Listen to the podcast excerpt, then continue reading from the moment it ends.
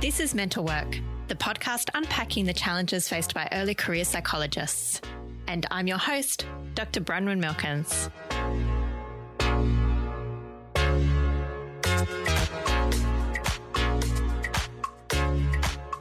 Hey, mental workers. Early career psychs require a lot of supervision. Whether you're doing a master's, registrar program, 4 plus 2, or 5 plus 1, there is a lot of compulsory supervision. And along with that, a lot of anxiety. How do I select a supervisor? What if I don't get along with my supervisor? What if my supervision turns into one of those horror stories? How do I even use supervision effectively? Today, we're going to answer some of those questions with a specific focus on how to get the most out of supervision and here to join us and provide their personal and professional insights is Annie Slater. Hey, Annie. Hey, Bronwyn.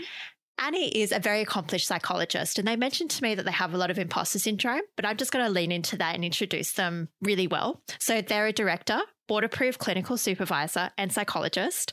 They work in their own private practice, and they also manage something called the Provisional Psych Network, which provides a stack of supervision and training. And I'll provide the links to that in the show notes. So, thank you so much, Annie, for joining us. Thank you for having me. You've been a supervisor for a while now, haven't you? Yeah, I have actually. Um, I don't know exactly, but in the long, long ago. Yes, we will call it that. Yes.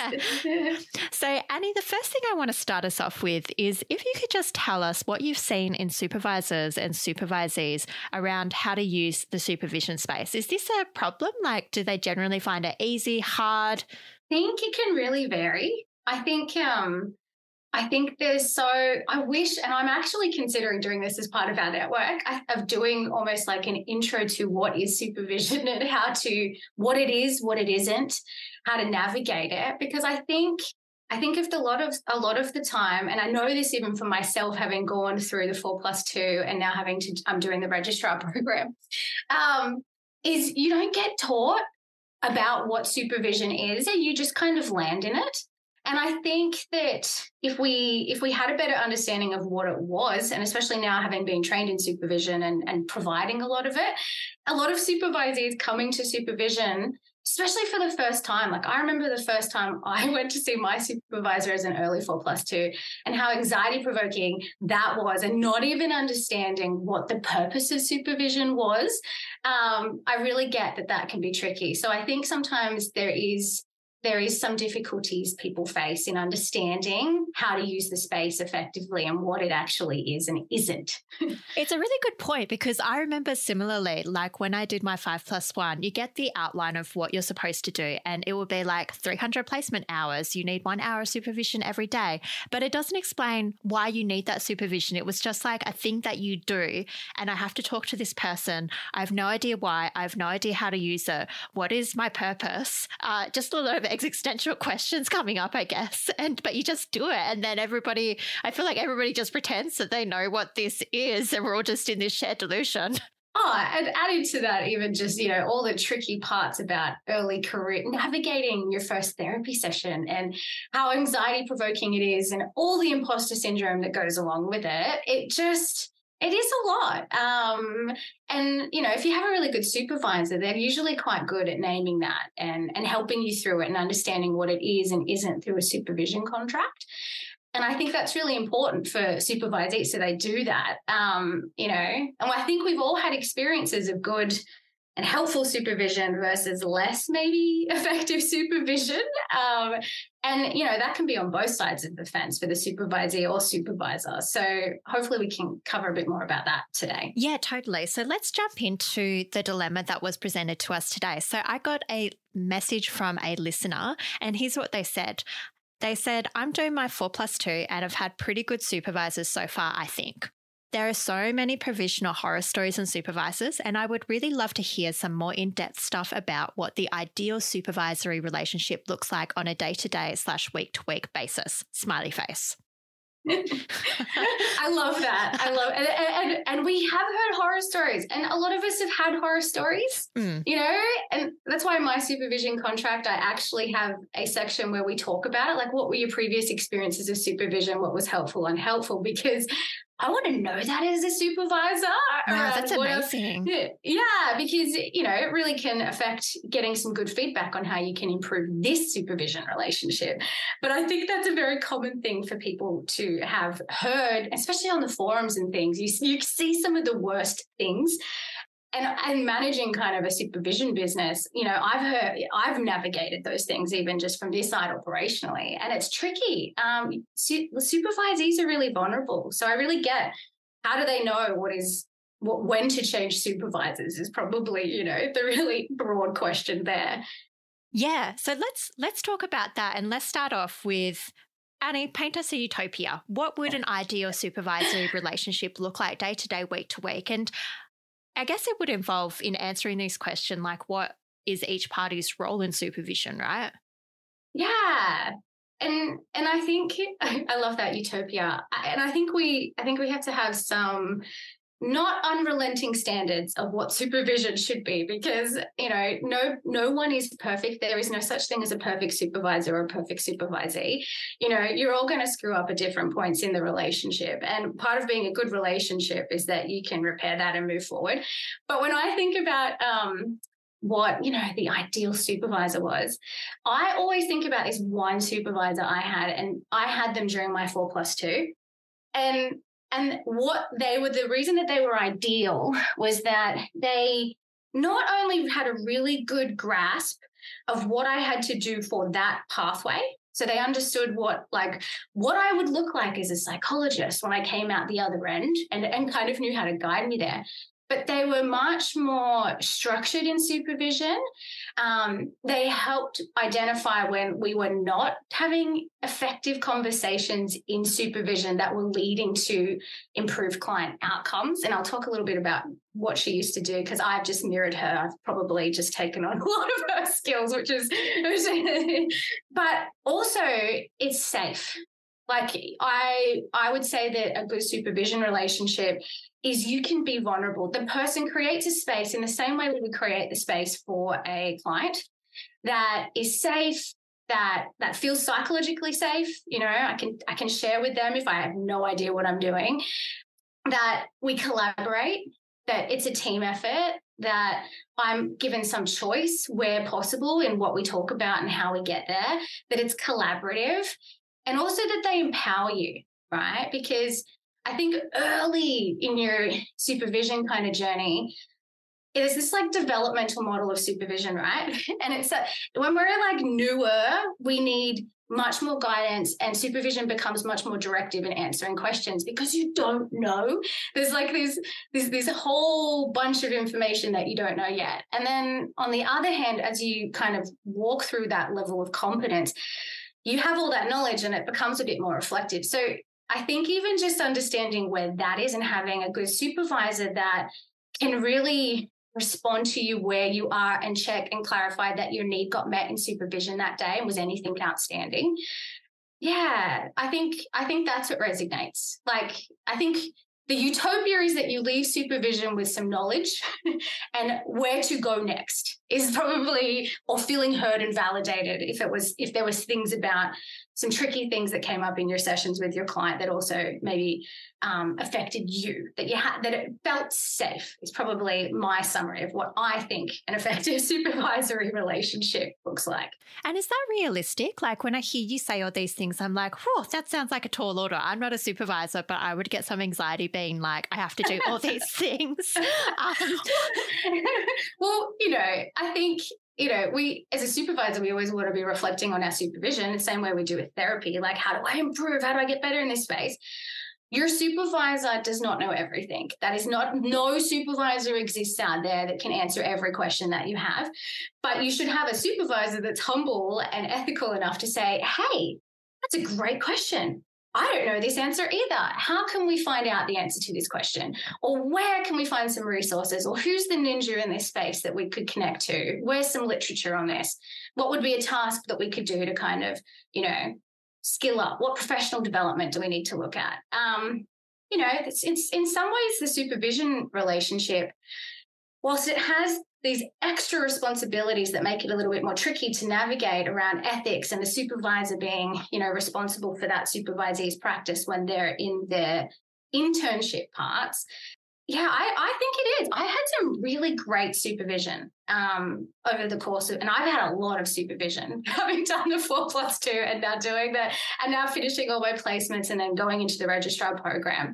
Um, and it looks different. It look what my supervision now looks very different to when I was a four plus two. Very, very different. And is that reflecting, I guess, your increased competence and your needs?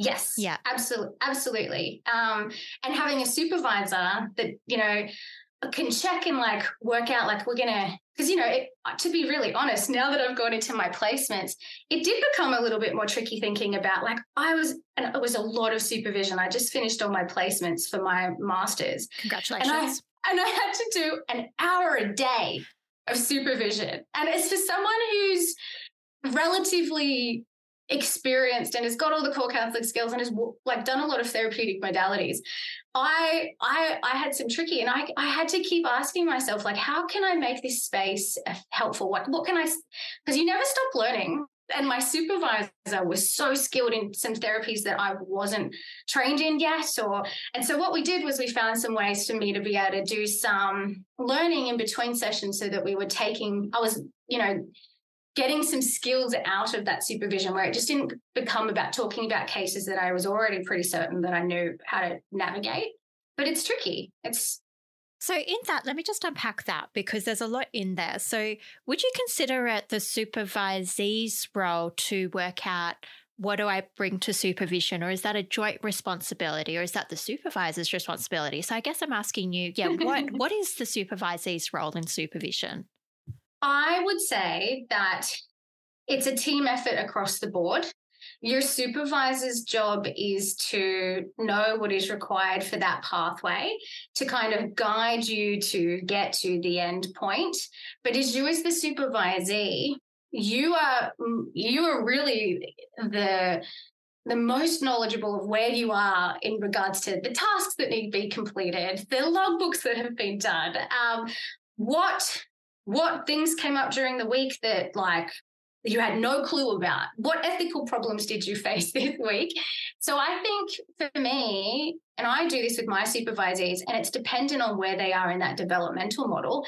It's thinking about like what skills would I like it's kind of on competence. So, what skills would I ex- expect someone, you know, who's really like a, a green four plus two, who's never even seen a client, versus someone who's up here? And what we should be doing is that with that is the supervisor's job is to be vulnerable and say, these are the skills maybe I'm missing. The supervisor's job is to to work out a plan of how we get there. and We collaborate on that.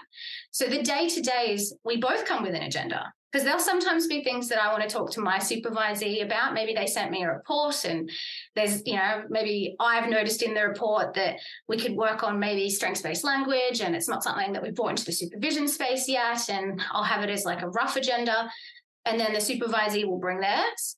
And I think what I really encourage my supervisees to do is to prioritize their agenda. So we will start with the most urgent need, which will always be ethics or risk. um, and then we will move down to like prioritizing what comes next. Um, and I might not talk about what I need to talk about that day because it's not the biggest priority for the mm. session. So you have like a shared agenda and you go by priority and need for what needs to be addressed. Annie, what about if you're doing an arrow supervision every day like you and really don't know how to fill that time. This is actually a problem that I've encountered as well. Sometimes I go to supervision and I'm like, nah, nothing's come up this week. I don't have anything to talk about. We've talked about all my cases. Everything's going pretty smoothly. Um, I don't have any reactions that have come up during the week. How do I fill my time? Yeah, that's a great question. I I think for me, I always have backup things, topics that I'd like to nice. talk to my supervisor. So when I'm picking a supervisor, I really pick them for a reason. I don't just pick anyone. I pick someone who is has a skill set maybe that I don't have yet, or knowledge that I don't have yet, or um, just something that I know that they could give me that uh, maybe some other supervisors couldn't that I don't have yet. And so what I would do is I would make sure that I was planning out some tasks in therapy that maybe I was getting exposed to some things that were new so that I could take them to supervision. So for example, for my first placement for my masters, I knew as soon as I saw that I had to do an hour of supervision a day, I was like, I will not survive doing that unless I actually have something that I'm actually learning. Mm. like I will feel sorry for that supervisor and it will just become really dry. And so I chose to learn um, autism assessment. Because and I picked a supervisor who was um, in both endorsed in clinical and ed and dev because they were so skilled in that area. And then I picked another one around learning disabilities because it was something I really wanted to learn. So I think it's planning for the fact that you're going to be doing all this supervision and, and forward thinking of how can I get the most out of it with learning a new skill. You don't even necessarily have to be doing that work to still bring those kind of conversations into supervision. You know you, it's really i found it really effective too if i'm if i'm thinking about my supervisors is i'll ask them because they're they're great mentors in whatever area they're really skilled in is asking them some really good questions about how did you what steps did you take to get really competent in that area oh, something? that's a genius question. Yeah because it's it's hard. There's so much there's so much out there. That's what i love about psychology. You never get bored. If you're willing to kind of go learn more stuff then you'll never get bored because it's all there's so much to learn right? Yeah. So if we're if i'm trying to summarize that i'm thinking how to get the most out of supervision, you really need to know what it is that you want to learn. And if you don't know what you want to learn, that sounds like a conversation that could be brought to your supervisors. You can ask them, What did you do to gain competency in this area? What do you think um, could be things to learn? Is that right? Yeah, absolutely. And also, too, thinking it r doing some self-reflection. So in most pathways you have to do a reflective journal yeah. or you have like a, those awful logbooks yeah and dreading going into my registrar and having to start doing the logbooks again because yeah. i was oh they were you awful. thought you were they were in the past yeah. I know. Like so much empathy again. I always had empathy for my supervisors for their logbooks but yeah back in the thick of it. But um what I would say too is usually I would use my logbook reflections as my agenda. So, say for instance, I'm reflecting on my clients for that week and I'm thinking about, like, well, you know, I did do a risk assessment there, but, you know, that was a pretty complex one. I'm pretty confident that I did a really good job of that. Maybe that's a good thing to take to supervision to reflect on my formulation to see if there's anything that my supervisor can add to that mm-hmm. or just check my skill set. Role plays are really good if you don't have um, if you if you come to supervision and i did this a few times in my placement where uh, i'd put time aside to plan for my supervision and then it got eaten up for something. And then like you said you turn to supervision and you're like oh no i didn't prepare for supervision. It is is thinking what role play can we do so i can demonstrate or reflect on skills that maybe i could improve in? Because you can wow. role play so many different things in supervision. And I'll, and I'll let you in on a little trick your supervisor, the best thing that you can get out of supervision is your supervisor role modeling skills, not you role modeling them. Oh. So ask your supervisor, get vulnerable and say, This is something I am not as, I'm feeling a little like it's a skill that I want to develop. And it shouldn't be you modeling it first. Ask your, how do you feel, supervisor, about maybe if you could be the clinician and I be the client and I show you, and you can help me see how you would navigate that because it's a really great way for you to develop some extra skills in how they do it because they might do it a little bit differently, but it might be something that you can put in your toolkit around language or metaphors or whatever it is that they do that might be a little bit different to you. That's so amazing. I've literally never done a role play and I've had hundreds of hours of supervision. I've never really? done one. Yeah, I've never done one in supervision. How do I get that? Do I just say, hey, can we do a role play around this or can you show me that? You know what's so funny, um, Bronwyn, is I do lots of supervision and I'm always the supervisor who's like, hey, how about we do this role? And most of my supervisors are like, no, like we can, we can, let's not do that. And most supervisors want to avoid doing that yeah. because it is more anxiety provoking. But it's so helpful. Totally. If you're going to mess up, do it in supervision. Yeah. Practice in there so that your client gets the benefit of that. Because that's what supervision's meant to be. How do you be better at your job? How does yeah. the client get the best of you? Um, yeah. So, so, it's a place to practice and be vulnerable. Yeah, definitely. And if you can record your sessions, most of us hate recording our sessions as clinicians. I mm. think it's a 100, well, I would say it's probably 100%. People just like cringe. They have to watch themselves back. This comes with all this anxiety.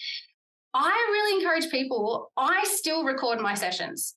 If I have a client that I am really struggling with and I can't work out what the dynamic is, or if I need some insight into the pattern that we're just getting stuck, I'll ask the consent from my client to record it and I will take it to my supervision because I want I want some help. I want you know, and I, it's the best thing that you can do for your your clinical work is actually to watch yourself back. You pick up on all your little like the things that you say all the time that are really repetitive, your um, facial expressions or it helps you formulate better. So yeah. I don't think we should ever stop doing that. No, I agree. I've had to record my sessions because I'm doing schema therapy accreditation, and it's been so helpful um, for my supervisor. They've watched them as well, and for them to be like, "You see, Bronwyn, when you were really happy here, and your client was just like suffering over there, and you ignored them," and I was like, "Oh shit!" Um, but it's like so helpful, so you don't get caught up in your own world. Because yeah, one time I was just really focused on the agenda, and I'm like, "Hurdy gurdy, I'm getting through the agenda really well." My client is is not doing great. Um, so yeah. yeah, I swear every time I do a video, I I learn something dramatically new about myself in my practice. Yeah, and you have to be willing to be uncomfortable to to grow in that space. Yeah, it's disgusting. I hate looking at it. Yeah, um, me, yeah. me, too. I just did my EMDR like halfway through my EMDR, and we had to do the same thing. And my and I love supervision because like you, most of the time you will pick up what you did wrong. And I, the way I usually do my supervision reflections with my supervisees is we'll watch something, and then the way I structure it is I say, what were your areas of growth? Everyone misses their areas of growth. They spend the whole time looking at the video, looking at all the things that they did wrong that stick out like a sore thumb. Yes. And they miss all the things they did well. Yes. So I usually try to focus on that. And then I'll add to them because they'll always miss stuff. And then I usually structure it so it's what are the areas for growth? You know, we all have them. I don't think there's, you could ever watch a therapy session and not say, we could have had maybe this here or that there improved in some way. And 90% of the time, supervisees will see things that I didn't even notice. Like, mm. You know, we we that's why watching them back is so important in and that's why it's part of every pathway has direct observation where you're yeah. meant to have your because you can think you're nailing it, but you're not. Absolutely. um, Annie, how do you frame that to clients? I'm just curious if you can give us like a one or two liner. So you're stuck with a client, you don't really know what to do. You're thinking, okay, this would be a good candidate to film and bring to supervision. How do you phrase that to the client? Are you just like, you know, I'm feeling stuck, yo. I just uh, don't know what to do with you. Uh. no, I don't do, that. I don't do that. So, so, so always in a strengths based way that it's about you, not the client. So I say, I will usually say to my client, and I uh, kind of the narrative would be, hey, Jane, you know, I'm really really value getting better as a therapist. And part of that is sometimes recording my sessions to take to supervision to look at what I can improve as a therapist for my future clients. And I'm wondering if that would be okay if we record our session, you have, and then obviously doing informed consent. Um, and then we go through, you know, when I'll delete it and whatnot. they really need to understand the purpose of it is not about them it's really about you being able to navigate your therapy maybe with them in more effective ways. Um, and I think that's the way to so that's another thing most supervisees struggle with is getting consent to record their sessions.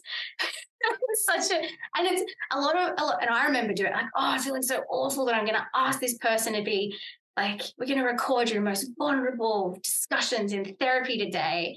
And what I say to my supervisees is how you ask the question will dictate whether or not they feel comfortable or not. 100%. Yeah, I had to practice it. And now I get almost like a 100% yes, right? Um, yeah. yeah. To, instead of being, um, so, uh, so, you know, I was thinking that maybe today we could, yeah. you don't have to do but it. You don't, you have, don't have, to. to. yeah. but only if you want to, but you don't have to yeah yeah. Um mm. yeah and whereas yeah it's the same thing now and we as long as you've got informed consent they can say no then they, and stop it whenever they want to then yeah. that's fine too. But yeah record your sessions people. 100% such a good thing to bring to supervision. Thank you annie. I'll bring us back to something else that i wanted to touch on in this conversation which is that look when you're doing your studies at uni or you're doing your four plus two or five plus one or registrar program, sometimes there's a limited pool of supervisors to select from. Sometimes supervisors don't have availability. So essentially, you end up with a supervisor who might not be 100% a good fit, but they're the only supervisor that's available. Or in the case at university, you get a supervisor assigned to you, or in placements that happens as well. So my question is how do you navigate supervision when you don't have a choice necessarily and the supervisor isn't 100% a good fit? Like, what do you do and say to manage this relationship? Oh, it's such a good question. And it's such a problem. I I I have really strong feelings that you shouldn't be you should have some say in who you choose as your supervisor and that you should there should be a whole process in deciding if that supervisor is a good fit for you based on their skill set that you're trying to access but also how you feel with them and talking with them.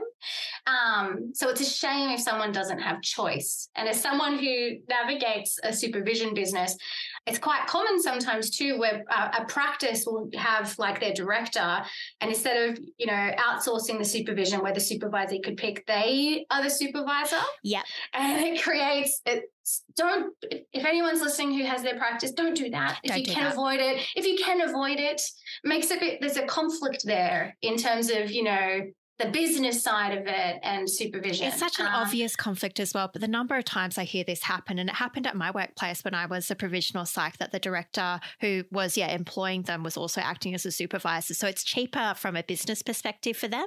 But there's a huge conflict there. Yeah, it, it isn't actually more expensive. Like, Do you think? if if you took that session and replaced that session with a client session for the director, that would pay for that supervision session. So it, it I think that's a a myth.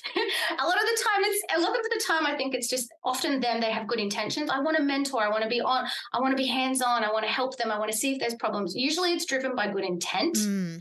And if it works, it works. But when it doesn't work, it doesn't, It doesn't. work. anyway, but getting back to your question. So, um, if you get a supervisor who isn't maybe 100% a good fit, I think the first thing you have to do is do a bit of journaling about what it is that is coming up in supervision, what's happening in supervision, how are you feeling, um, what is the reason for why it's not feeling 100% a good fit because that will dictate how you problem solve it. So if it is a safety issue like it, it doesn't feel psychologically safe is is is that something of like really reflecting on is there something the supervisor's doing that's really problematic in the power dynamic that I might actually need some help from my placement coordinator and get some I might need to get someone maybe a secondary and talk to them about how I'm feeling and work that out? And they might be able to support you in how you might be able to give feedback around those sorts of things in supervision. If it's a, if it's something like um, they don't have the skill set that I need that's very problematic. Hmm. um, you know, if you're working with kids and the, the, this would not happen, hopefully. And if it does, again, we need to address that and name it in supervision and be um, empowered to address it because the clients um, suffer and so will your skill set. Is if you work with kids and your supervisors only works with adults, that is not a good fit. No. You know? Yeah. Because they're not going to have the skills. So that's why it's like it, it, important to work out at the commencement of that supervision relationship what are you going to be doing? What's the work that you're going to be doing so the match is correct and you can identify these issues early before the supervision starts because in most of the cases so say for instance with the university if you can if you have a conversation with that supervisor you might be able together identify that's not a good fit and see if you can change and if there's processes for that because there should be. That's not ethical if it's a fit that's not skills based So, if there's not a discussion about what is this supervision and what's it going to involve, and can I bring this as a supervisor to the table, then would you recommend that supervisees bring that up and be like, hey, just wanted to double check where what we're doing in supervision? yeah i think um i think it's really important and, and how you bring that up because if it's something that can't be changed a lot if it's can't if it can't be changed you need a new supervisor Yeah. So if it's if like if it is one of those things where you work with kids and they don't, that you're not then nothing is going to be helpful in supervision, and that does need to change.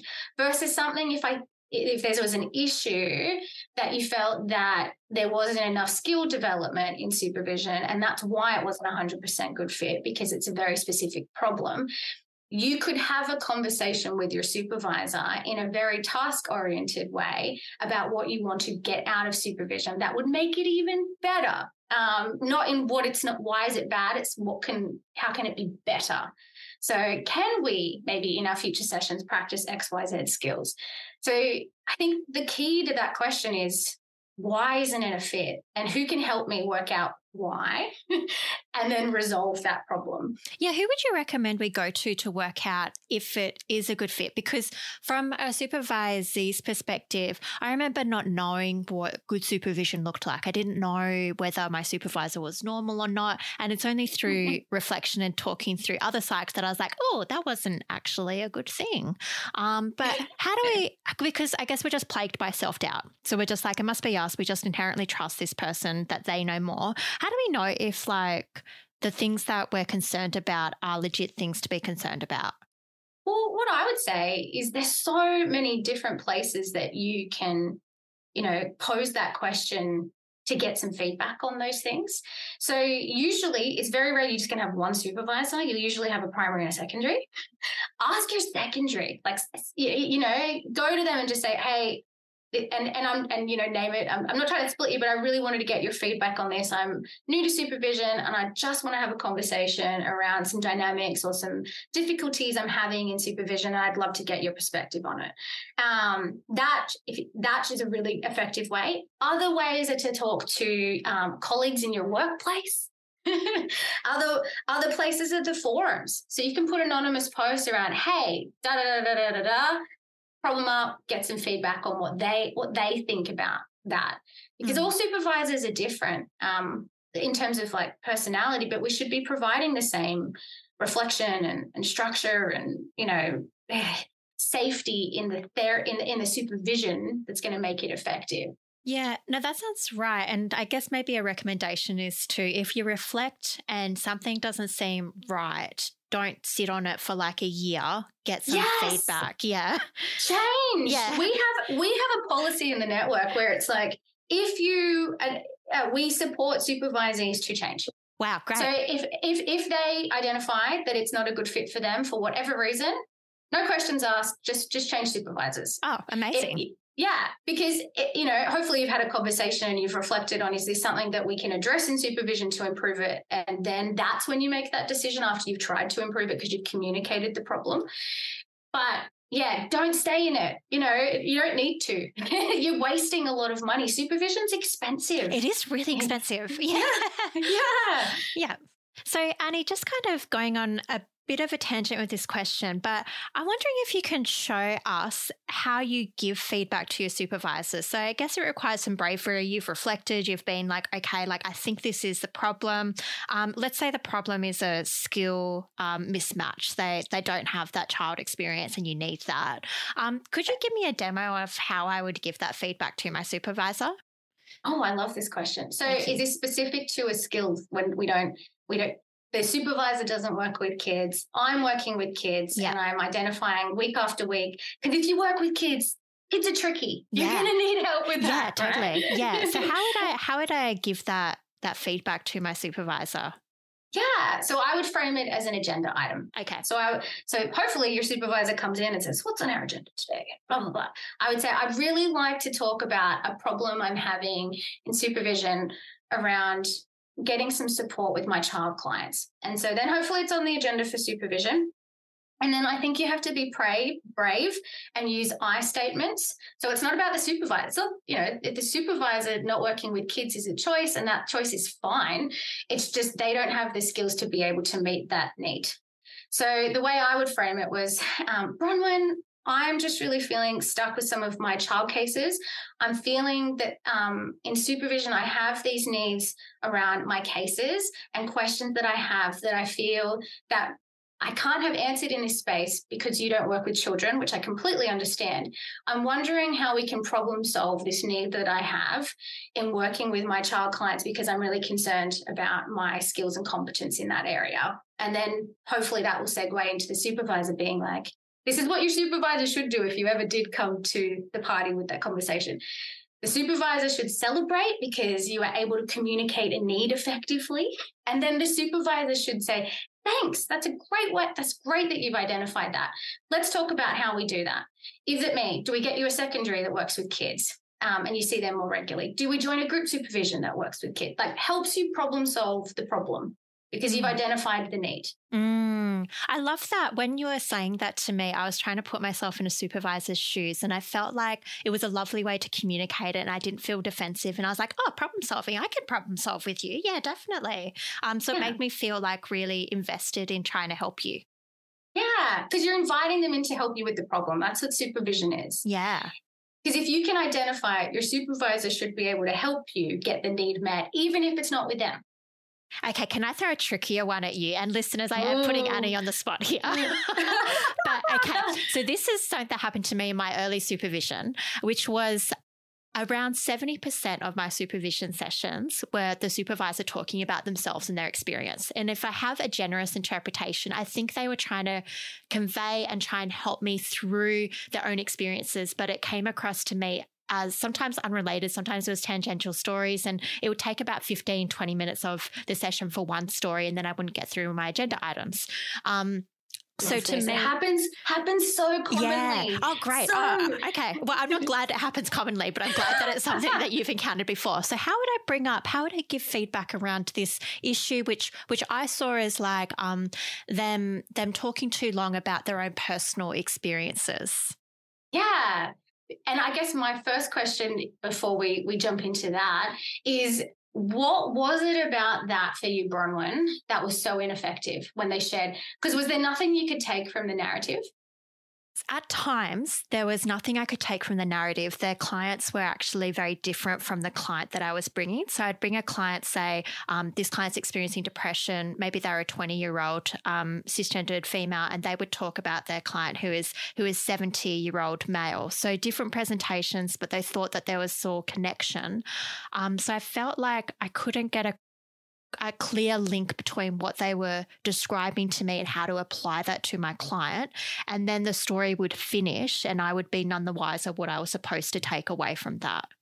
Okay, that's great. So you you you've kind of listened to this narrative, but there wasn't much to take from it, is what I'm hearing. Yeah, yeah. Or it wasn't clear what you were meant to take from it, what the yes. purpose of it was. Yes, exactly. Great. So what I would do if, and I have had supervisors who's done this, um, I, and it is, it's probably more common than you think in supervision. Um, because what happens when someone talks about their case is you, this is what your brain does. Your brain goes, ah, oh, I've had that. and as a supervisor, you have to unhook from it because that's they're different. Not all clients are different, even if the problem seems a little bit the same, right?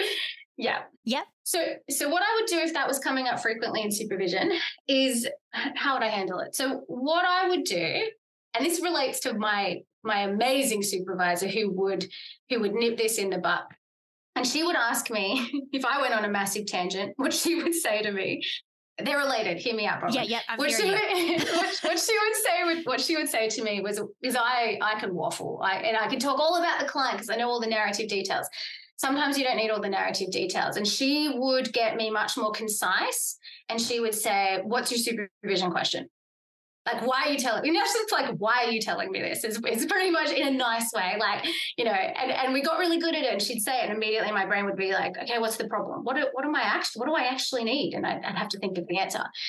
In essence what you're talking about is like the flip yes. where the supervisor is like talking to you about all the different ways of this case and and, and i'm trying to think about a way that you would as a supervisee frame that. So a gentle way maybe at the outset would be to so from what you've told me, what is it that I can take from your client experience that's going to help me with my client?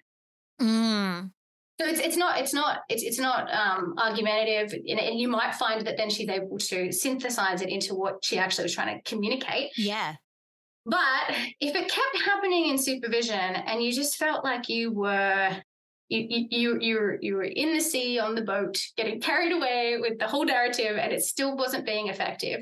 What I would do is I would put an agenda item on supervision, and again come back to the what would make supervision even better. So what I would say, I'd get brave because did you have a good relationship with that supervisor? I felt like I could have brought something up. Yeah, I chose not to be brave because I didn't know how to handle it. But I felt like I could have. Yeah, common. I look back at my supervision experiences during my four plus two, and there's so many things I would have done differently. And a lot of it revolves around communicating more effectively what I needed. Yeah. So, so if anyone can take that from a, a yeah, chat totally. today, Yeah, please do. take that because because when I did, and now being a super like doing having now I'm registered and I can communicate those needs much more effectively in my supervision. But I wish I'd done it earlier because my experience has been that when you communicate it effectively, the need gets met.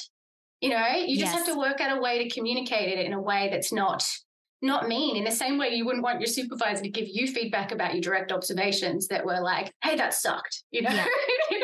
so what i would say is i would go to the next session i'd say hey bronwyn i've been thinking about our supervision and you know I'm, I've been really thinking about how we can make this space the most productive it could be. And I've been thinking about the way in which we, we talk about the cases. And I'm wondering if we can take more of a structured approach to the formulation of my cases in how, what would be the next point in the treatment plan for my client. So if we could do a formulation maybe collaboratively with my client, and then we talk specifically about what would come next in the treatment plan for that client. And and then that way hopefully hope sometimes it's implicit the supervisor hopefully could hear that that maybe wasn't this is what you're needing moving forward. Yeah. Yeah. that's one way to do it or even just naming it. Like i and naming it in a way that's like kind and caring. Bronwyn I know you have so much clinical practice, and I imagine you have lots of clients over your years of, of, working that you know that, that would be really helpful to share. I just sometimes find in our space that I really I need more focus on my cases and their formulation and treatment plan, and maybe less talking about your experiences with your client group. Oh shit. Oh my god, that would feel so scary to say. It would, but you know what? If your if your supervisor was was able to take feedback, was kind and caring, uh, that they would be able to think about, okay, well, what is it that Bronwyn needs that I'm not being able to provide? Because the, the, the, the summary of it was right. Tell me if I'm wrong. Is that you weren't clear at the end of this discussion about this case? It just became a narrative rather than like, what did I get out of that narrative? What was the point? Exactly.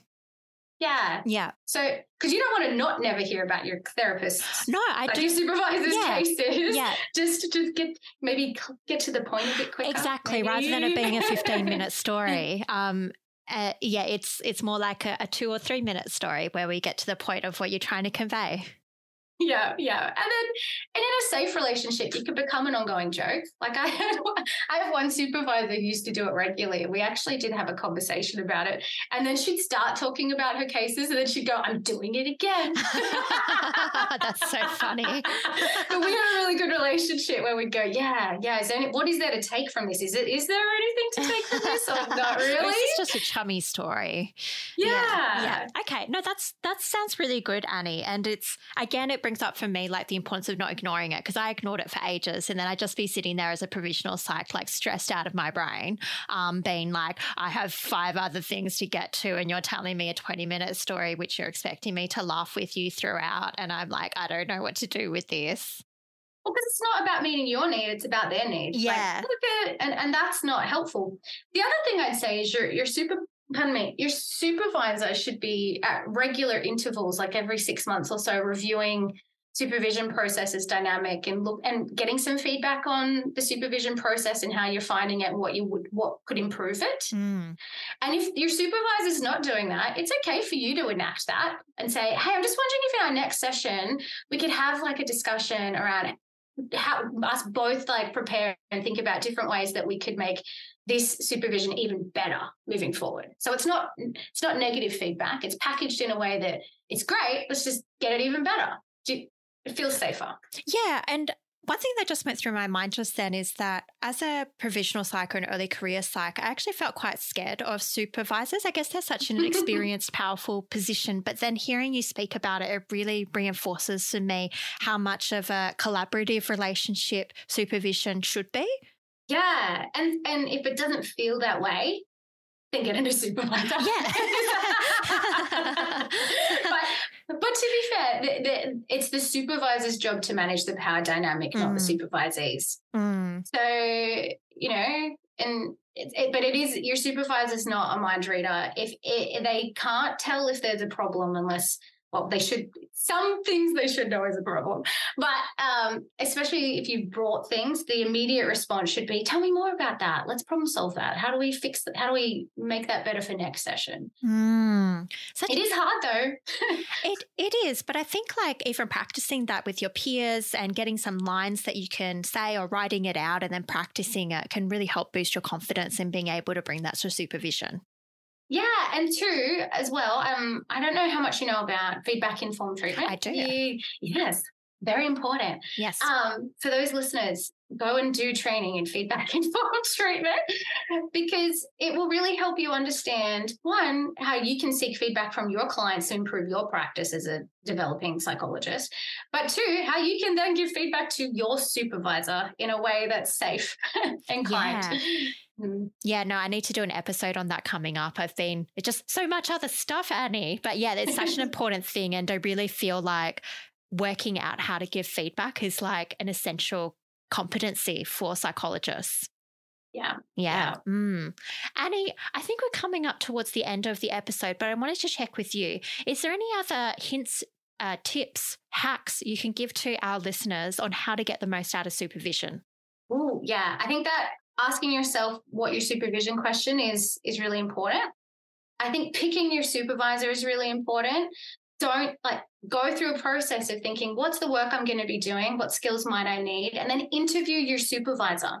And don't be afraid if it's not a good fit when you meet them and it just doesn't feel like you clicked to then pick someone else. That is okay. Not all supervisors are going to be good fit for supervisees. That is okay.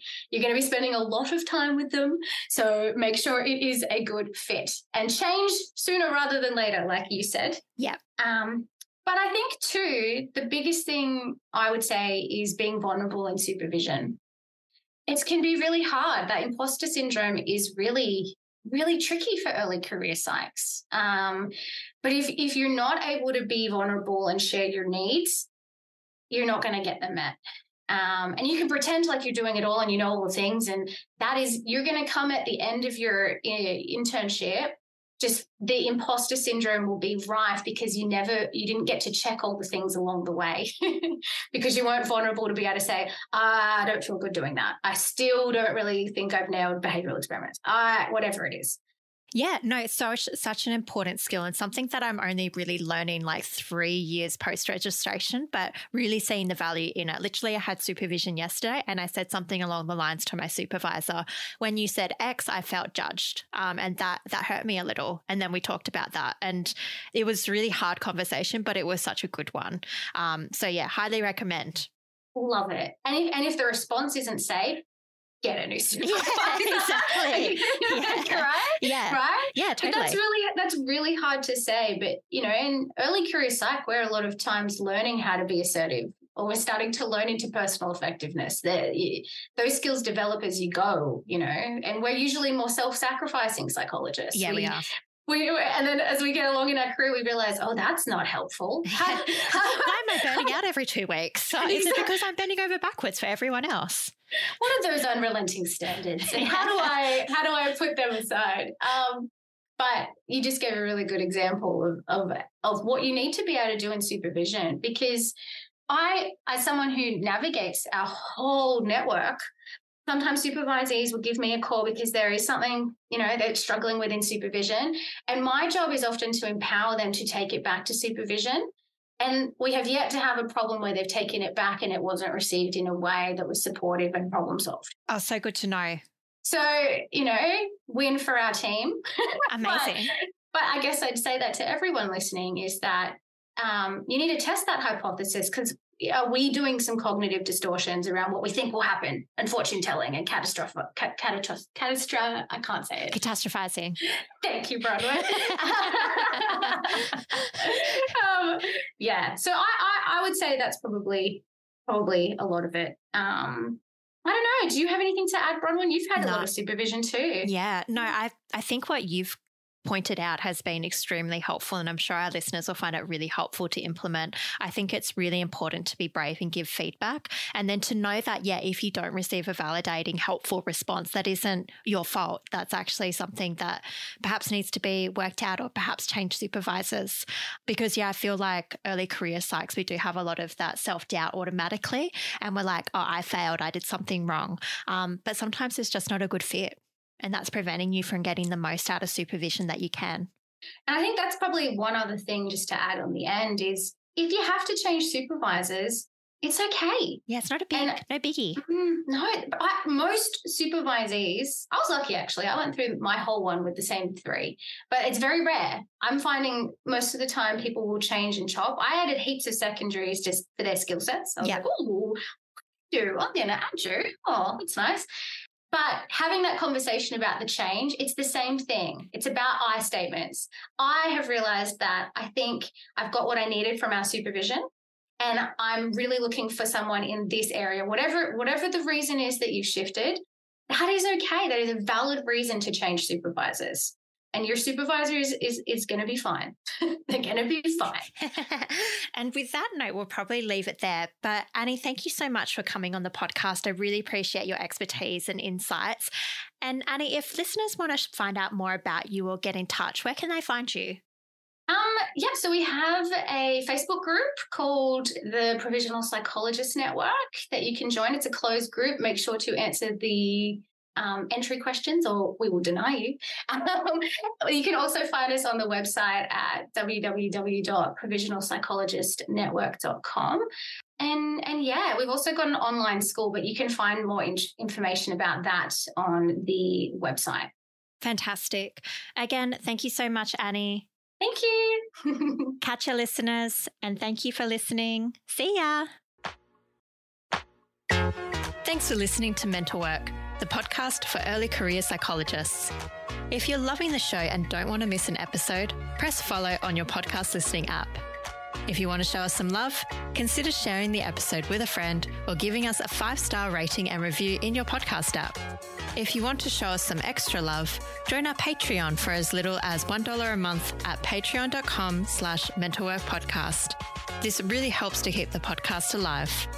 Want to keep the conversation going? Have a cool idea for an episode or just want to say hi? Send me an email or join the Facebook page by clicking on the links in the show description. See you next time.